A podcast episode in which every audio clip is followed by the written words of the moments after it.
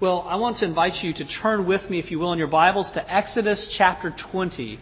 We're going to be in Exodus chapter 20 this morning, and if you are here for the first time visiting us today, or if it's been a while since you have been with us here at First Presbyterian Church, you should know that we are in the midst of a series of sermons through the Ten Commandments here at First Pres. And today we've arrived at the ninth commandment. It's important to remember as we approach the Ten Commandments that these are not ways of living that we live in in order to achieve God's favor in our life or in order to keep it. For those who have rested in Jesus Christ, who trust in Him, we trust in His works for us and not, and not in our own. And so, because He's given us this amazing grace, we live in dependence upon Him. And as we live in dependence upon Him, our lives begin to take a certain shape. And that shape is outlined for us in the Ten Commandments. And so today we're going to discover one of those commandments. It's the ninth commandment. And we'll read it together in just a moment. But first of all, let's read the first two chapters of Exodus chapter 20, verses 1 and 2. And God spoke all these words, saying, I am the Lord your God, who brought you out of the land of Egypt, out of the house of slavery. And now, if you skip down to verse 16, you will find the ninth commandment. And it says this You shall not bear false witness against your neighbor. Amen. And this is God's word to us this morning. Harold Camping is a name that probably most of you had never heard of until a few weeks ago. He was the guy, of course, who predicted the end of the world, the apocalypse, that that was supposed to have come last Saturday, May the 21st. It didn't, in case you were wondering. But to Mr. Camping's credit, he was not off by very many days in predicting the end of the world. Because the end of the world actually did happen this past week on Wednesday with the airing of the final episode of The Oprah Winfrey Show. That indeed was an apocalyptic event. And you can say what you will about Oprah, but one of her more redeeming aspects of her show was her book club. Many of you will remember that. She would regularly have an author come onto her show that she would interview throughout the course of her show. And immediately after that author came on the Oprah Winfrey Show, that book would rise to the top of the New York Times bestseller list. Well, about seven or eight years ago, I suppose it is, uh, she had an author on the show by the name of James Frey, who had recently written a book entitled A Million Little Pieces. And this book was about James Frey's uh, recovery uh, over alcohol and drug addiction and how he was able to cope uh, through his rehab process. It was a, intended to be an autobiography. And so she has James Frey on the show, and of course, like every other book that Oprah promoted, it spent several months at the top of the New York Times bestseller list. Well, a few years after that book was published, it came out that what was billed as a, an autobiography, which was billed as truth, really was not much more than a work of fiction. It was a fabricated story. And many people felt betrayed. They had read a work thinking that this was a person's true life story, and it came out to be just a pack of lies. In fact, the publisher offered refunds for anybody who bought the book. And so Oprah had this author back on her show, and she confronted him about this, especially that she had lost face by promoting this book as something that it wasn't, that it actually was not. And James Frey on that show said that the same demons that had originally turned him to drugs and alcohol were the demons that caused him to invent a story, sell it as truth, but really it was nothing more than a pack of lies. In other words, the devil made me do it. And then, in the midst of that, the ninth commandment comes to us You shall not bear false witness against your neighbor. It's one of the top 10 things that God brings to us, ways in which we are designed to live. And you have to ask yourself a little bit why would this particular commandment be in the top 10 uh, uh, of all the commandments that God gives to us? And I think that you have to understand the particular context here. The, the context is a legal context. Bearing witness is a legal thing. And in that day and age, they did not have DNA evidence. They didn't have all of the different ways to actually bear witness to a particular crime. The way in which you bore witness to it was through your words, was by bringing two or three witnesses to a trial. And what those witnesses said had a remarkable impact upon your innocence or guilt, upon how you were found in that respect. False witnesses could literally mean that you would suffer capital punishment. It, it was a life and death issue. And so, what God is saying here is that the truth matters. Bearing witness to the truth is something that matters in order for the community to flourish, in order for the church to flourish. Because when dishonesty and gossip and slander and falsehood are the things that characterize a church or that characterize a society, then that church or society is going to self destruct It will absolutely fall to pieces.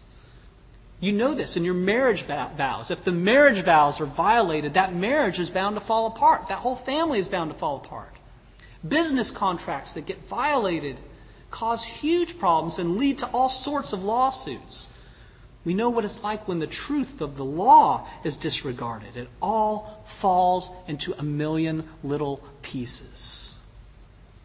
I bet you if you were to go to the Edgewater Mall sometime this afternoon or just ask the average man on the street if they think that the ninth commandment is probably a pretty good idea, most people would say yes. They agree that it is probably wrong to bear false witness against your neighbor. It's wrong to lie. But there are, the culture in which we live is just so ingrained with lies. We're in a culture that can't even figure out what the meaning of is is. And if that's the case, We've just learned to expect that lies are all around us. They're everywhere. We expect that when we get the 0% credit card offer in the mail, that there's some catch behind it, that there's some way in which they're trying to deceive us to buy into this in order for them to make a whole bunch of money.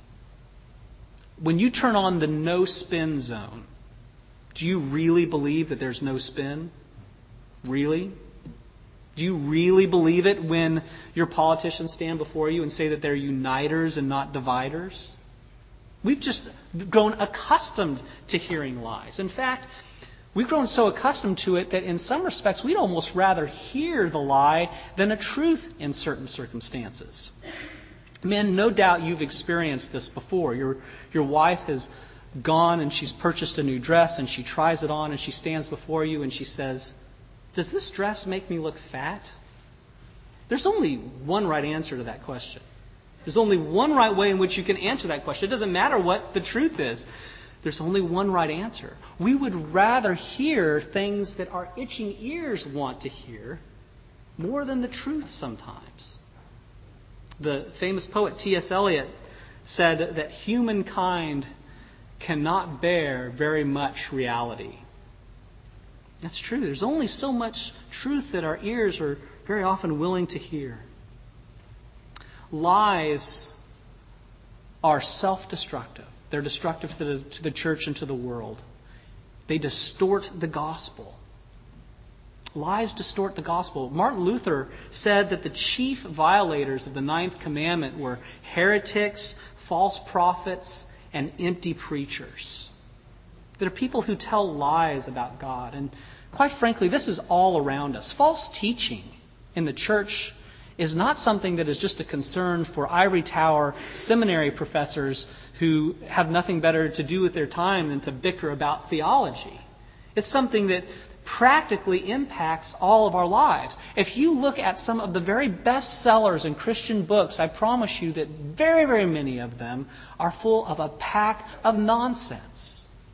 One of the top sellers last year had a denial of the Trinity, a denial of the authority of Scripture, uh, the acceptance of revelation beyond Scripture that was special and authoritative. One of the best sellers right now in Christian literature espouses universalism, that when we all die, we all go to heaven. Denying that we need to trust in Jesus Christ alone in this life to be able to stand before Him. That's all over the place. It's all over the place that false teaching comes to us.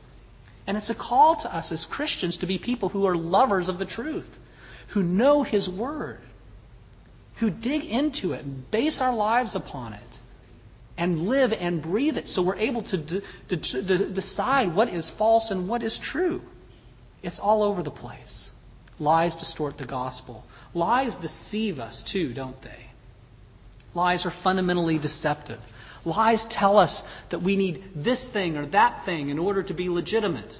We need this life, this car, this home, this spouse, these children, these things. We need all this stuff in order for our life to be worth living in order to wake up in the morning. And it'll cause us to go to the very extremes in order to achieve those things. It'll cause us to break the eighth commandment and steal in order to get those things. And it will give expression to a heart that's broken. The violation of the tenth commandment, our longing to covet. We covet things that the world tells us that we must have in order to be legitimate. And it's all a pack of lies that we so easily buy into lies seduce us. They are seductive. They tell us that freedom and pleasure and delight come by ultimately fulfilling our deepest lusts. But so often, when we fulfill our lusts, we find ourselves enslaved even more and more robbed of joy and farther away from resting in Jesus Christ alone lies screw up our lives. There are a number of presumptions, and I mentioned these last week as we explored the eighth commandment, things that are assumed in these commandments, and there are a couple in this one as well. And one of the things that I think that the ninth commandment assumes is that our words carry with them enormous power. Our words are remarkably powerful. That should really come as no surprise, given that we are people created in the image of God who created all things out of nothing in the space of six days. How? By the word of his power. God's words are powerful. People created in his image ought to have powerful words as well. It's just the case. And you know what this is like. You know how it feels when someone comes to you and says, I love you. You betrayed me. I appreciate you. I admire your work. You're fired. Those are words that grab us right down to our very souls. And how we use our words, how we use our tongue, is remarkably important in espousing the truth. I think that James brings this to bear in our life in a remarkable way through a great illustration that he gives to us in James chapter 3. In James chapter 3, he reveals to us that our mouths, our tongues, are like the rudder of a very large ship. Comparative to the rest of the ship, the rudder is a rather insignificant piece, but it directs the entire course of the ship. Just imagine how different the world would be if the rudders of Christopher Columbus's ships would have led him to India instead of to the West Indies. It's a whole different world. And that's why God calls us to guard our mouths. James says also in his book that with our tongue we bless our Lord and Father, and with it we curse people made in the likeness of God. It's, it's with our tongue that we come here and we sing, Fairest Lord Jesus. We sing these beautiful songs. We confess Jesus Christ as Lord. And with that very same tongue, within the same hour, we can curse someone made in His image, one of His beloved children. God tells us in His Word and assumes all over the place that our words carry with them enormous, enormous power. There's a second thing that I think is assumed in this commandment as well. And the assumption is this it's that God is a lover of truth and justice. God loves the truth. We discovered that when we read our call to worship this morning. I, Jesus says, I am the way, the truth, and the life. It, the truth stems from him. He, he's, he's the point of all truth. And so as we deviate from him, we find ourselves embracing a whole pack of lies. And we find this, we have found this to be increasingly true, not just in our culture, but even in the, the church so much over the course of the last several years in particular, that truth has become something that's remarkably relative. Because our culture has begun to tell us that truth is something that is manufactured, it's made up in individuals and cultures as we figure out ways to meet our needs and our purposes and get our wants and feelings met. It's something that we make up as we go along. And so there's truth for me and there's truth for you, and they're both equally true, and they can both coexist as long as your truth tolerates my truth. That's our ethos today. There's no universal truth at all about theology or about how we ought to live. But I would suggest to you, my friends, that that is wildly problematic. It's not only problematic for our theology, but it's problematic for the way we live our lives. It's, it espouses a whole culture that has no justice to it. Because if there is no universal, transcendent truth defined by God who has authority over our lives, then all the authority structures that we have in our lives are arbitrary. There, there's no basis for human rights.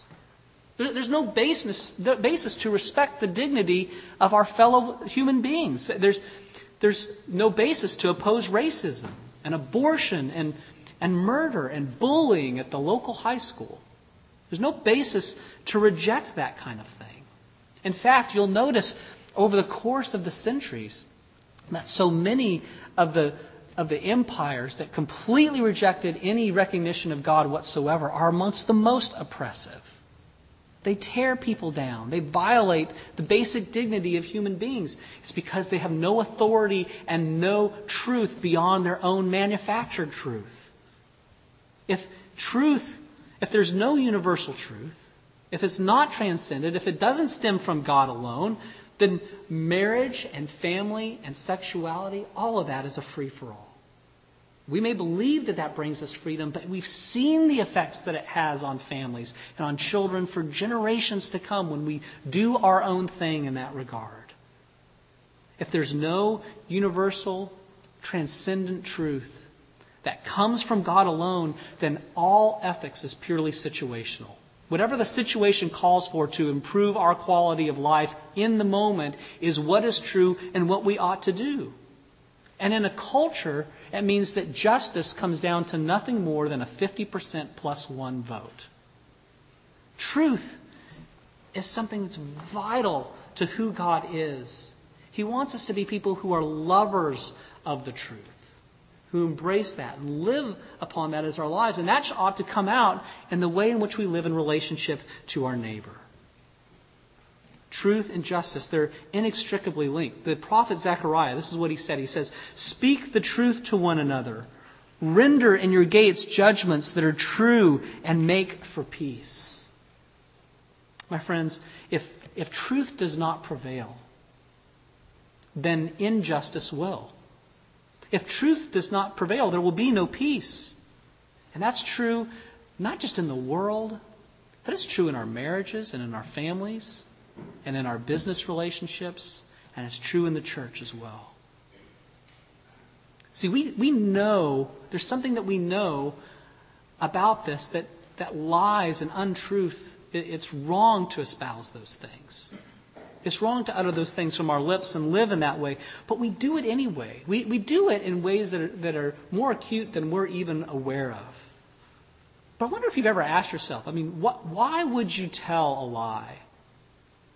Why would you not live according to what is true and speak truth to the people in your life? I think probably the main reason is because we fear the consequences of it. We fear the consequences of bringing the truth to bear upon those in our lives. And so we deceive people. That we, we fail to protect our neighbor's reputation. And when we do that, what we're ultimately doing is we are exposing our idols.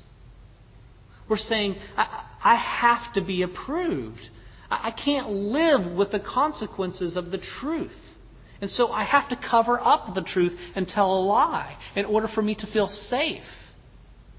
It, it's exposing the insecurities and the fears that we have And it's telling us the things that we have told ourselves that we must have to feel safe more than we need Jesus.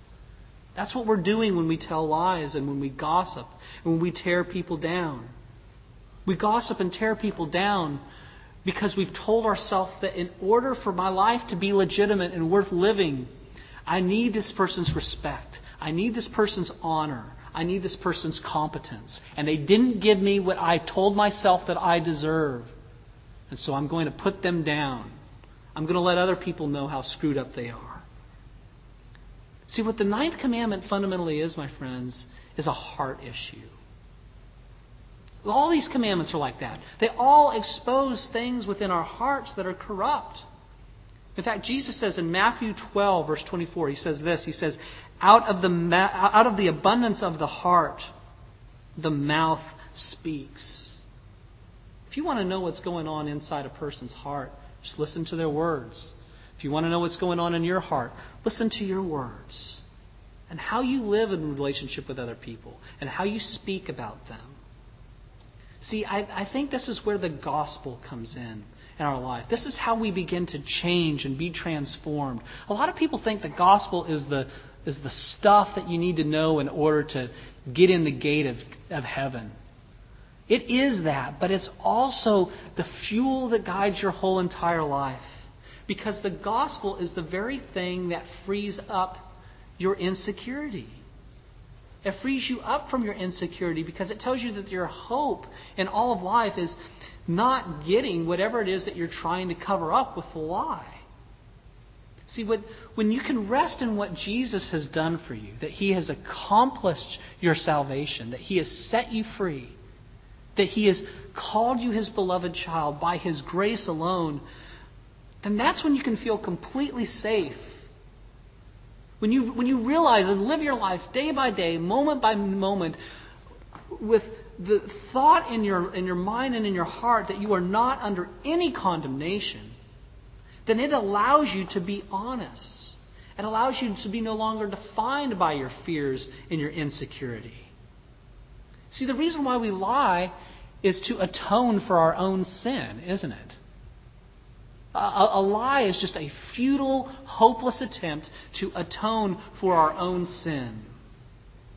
And to gossip and tear people down and to slander people, that's, a, that's an attempt to cover up what it is that we lack. It's an attempt to say, yeah, I may not be perfect, but at least I'm not as screwed up as so and so is. See, these things are absolutely vital for us to get because when we can rest in, in Christ and in His gospel and in His grace to us and the fact that we don't stand under any threat of condemnation anymore and all we have is His grace, we get security and that replaces our insecurity. We get confidence and that replaces our fear. We get the truth and that replaces our need to espouse lies. And it also increases our love for our neighbor. It increases our love for our wives, our husbands, our children, our parents, people in the church, people sitting next to you even right now. And when we understand that grace is all of ours, we use our words to heal rather than to destroy. It, it causes us to move forward, and, and our lives begin to take on this Christ like flavor. I want to just give you, as we get ready to close here in a moment, just a few ways forward in which I think that our, our lives will look like as we begin to rest more in the gospel and how it specifically applies to the ninth commandment here. I think one thing that's going to happen when grace starts to flavor your life and Jesus is front and center for you is that you'll begin to give your neighbor access to who they really are. Does that make sense? It means that you can be honest with them and, and, and you can tell them what they really need to hear, even though it may be hard for them to hear. It actually enables you to deal with conflict in your life in a, in a, in a Christ exalting way. It, it, conflict's always going to be there. But it allows you to actually deal with it rather than just sweeping it under the rug to the degree that there's so much stuff under the rug that it can't handle it anymore. And then the whole thing blows up. See, it allows you to give your neighbor access to who they really are. We tend to do the opposite so often. We tend to speak flattering words rather than the truth. See, if, if gossip is saying something behind someone's back that we would never say to their face, then flattery is saying something to their face that we would never say behind their back. Does that make sense? We build them up and then we would go behind their back and tear them down. It's a lie. It's not protecting our neighbor's good name. What we need to be is people who so entrust ourselves to Christ and rest so secure in Him that we can be honest with one another. We can tell the truth and we can hear the truth and we can take it. You know, one of the things that I'm so thankful for, um, and it's hard for me to be thankful for it, but I've had to learn to be, is uh, just growing in my own vocation and seeing this happen. Uh, when I first started preaching, you all should be very thankful that you didn't hear those sermons. Let me tell you, because they were not that great. And th- whether they're great now or not is a whole other issue, but they were very poor back then. And sometimes I would preach and I would want to walk out that back door and just keep going and just hope that no one would see me, at least for another week. Sometimes I would preach a dud of a sermon and think it was okay, but I would always ask my wife, and she was encouraging to me. She would always build me up and tell me the truth, but she would always be able to say, you know, maybe you shouldn't have said this, or you should have said that. She was able to correct the sermon and help me to grow and help me to become better. See, if you can't take any critiquing from anybody else, if you can't hear the truth from anybody else, then you're saying, I'm all grown up. I don't need any help anymore. I've got it figured out. And her suggestions to me, her ability to speak the truth into my life, even though it was really painful and hard for me to hear at times, has been one of the things that's helped me to grow, not just in what I do for a living, but in just all of life. And we need to be people who can hear that.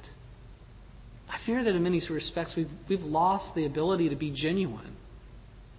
That, that all we can talk about with people is news and sports and weather and the, the latest recipe that we found and things of that nature. But we, we can't really be honest with one another at the level of our hearts because we're so sensitive. We can't handle the truth and we've lost the ability to speak it into one another's life. See, our response to criticism is a great indicator of the amount of pride that we have in our life. Our response to the truth is a great indicator of the pride in our life. And so, the point here, my friends, the challenge is that the gospel frees you to be honest with one another, but it also allows you to be able to hear the truth even when it's hard to hear. Because that hearing that truth is the very thing that's going to allow you to change and to grow and to flourish. Here's a second way in which I think grace is going to propel us to live with one another. It's going to allow us to speak honestly about ourselves and honestly about our experiences. If the first point was about giving our neighbor access to who they really are, this part means that you give your neighbor access to who you really are. You're honest about yourself. You don't embellish your virtues. And you, you speak honestly about who you actually are. And you live with a sense of integrity as well. That your Sunday person is the same as your Monday person. Who you are throughout the rest of the week is the same as the person that you claim to be on Sunday mornings. You give people access to who you really are, and you speak honestly about your own experiences. And here's the third thing that I think grace will do as well. I think it's going to drive us to be people who are very intentional about protecting the reputation of our neighbor, protecting their good name, avoiding things like Uh, gossip and slander. You know, a, a Christian is someone who's not all about seeking joy in the misfortune of other people. All of us know what that's like. People who really gotten under our skin, who we have an axe to grind with, and there's a sense in which we want revenge against them. We desire to see them fail. But that's not the way in which God has called us to live. And it's not the way in which He's called us to live to go about slandering their name behind their back, tearing them down, dehumanizing them. My friends, you need to hear this. This is important. Gossip and slander will screw up a church more than just about any of the other violations of these commandments will. Gossip and slander will screw up a church more than an adultery will in a church. It'll screw it up more than anything because you fundamentally undercut the very identity of that person. You dehumanize that person. In gossiping about them, in tearing them down, you're not only breaking the ninth commandment, but you're breaking the commandment which, was, which says, You shall not murder. That's what you do in that. And it destroys churches and it destroys families. And in fact, it's an indicator of a heart that's just wildly broken. That, that either, as I mentioned before, does not know God as we ought to know Him, or doesn't know Him at all. You, find it in Romans chapter 1. A whole list of things comes out there. That it's said there, and Paul says that people will do certain things when they have just fundamentally rejected God. And some of the things that they will do is that they will be haters of God, they will murder, they will be foolish, and they will gossip, and they will slander. It's an indicator of the fact, when that's characteristic of our lives, that we may not know God at all. Even though it's a totally acceptable sin in our culture. It's acceptable to tear people down. We all do it. Friends, our words about our neighbors are to be words that are words of peace, words of healing, words of redemption. And of course, it's true that we have difficult relationships and we need to deal with those and talk about some of those challenging issues. But you know the difference between working through that and, and when your intent is just to tear someone down. Paul says in Ephesians chapter 4, he says, Let no corrupting talk come out of your mouths, but only such as good for building up. See, our words, as I mentioned, are so powerful that they will destroy a person or they will build that person up. They will destroy a person or they will build a person up. And our words ought to be protecting and healing, seeking the best interest of our neighbor speaking honestly about them and to them and edifying them. Our words ought to reflect that we respect the image of God in them. Friends, let me tell you this. I, the biggest help for me in this particular area, because it's an issue in my life, no doubt it's an issue in yours, the, the biggest help that I have in this is understanding that God would be perfectly justified in publicly ripping me up one side and down the other. He would be perfectly justified in doing so, but he doesn't do that to me. He doesn't do that to his children. His public testimony about me and about you, if you rest in him, is this You are my beloved Son, and you I am well pleased. Maybe you're thinking, he doesn't say that to us. That's what the Father says to the Son. He doesn't say that to us. Listen, if you rest in Jesus Christ, you have the same declarations given to you that have been given to Him. God is well pleased with you because your righteousness isn't your own, it's Jesus' righteousness credited to, to you. And that's His testimony about you, even though He would be perfectly justified in tearing you up. He's brought you into union with Himself. He deeply loves you, Christian. If you rest in Him, there's nothing you can do to add or subtract to that love that He has for you. That ought to leave you feeling the most secure person in the world. Secure enough to not have to go about living with your neighbor and telling them lies, covering up the truth deceiving them, tearing down their character. How are they going to know that we are Christians, my friends? It's not by our gossip and slander. It's not by our deceit. It's not by embellishing our virtues. It's by our love. Our love for one another. Our love for the truth. Our love for being a community where the truth is flourishing and growing and alive and well. And so we love just as we have been loved. That's how the gospel changes you in this. Loved people are secure. And my prayer, my friends, is that First Presbyterian Church, that this place would be a place where we could be honest with one another and speak and hear that church for His glory and for our joy. Let's take a moment now to pray.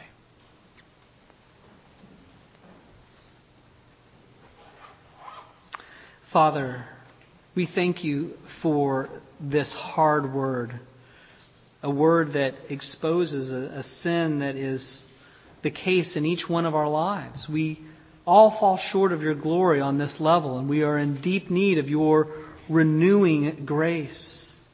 So, my prayer is that we would entrust ourselves to you, that we would discover anew the deep, deep love of Jesus that's been poured out upon us, and that our lives would take on a, a grace like flavor so that we would speak of and about and to one another from that posture. Words that build up rather than tear down.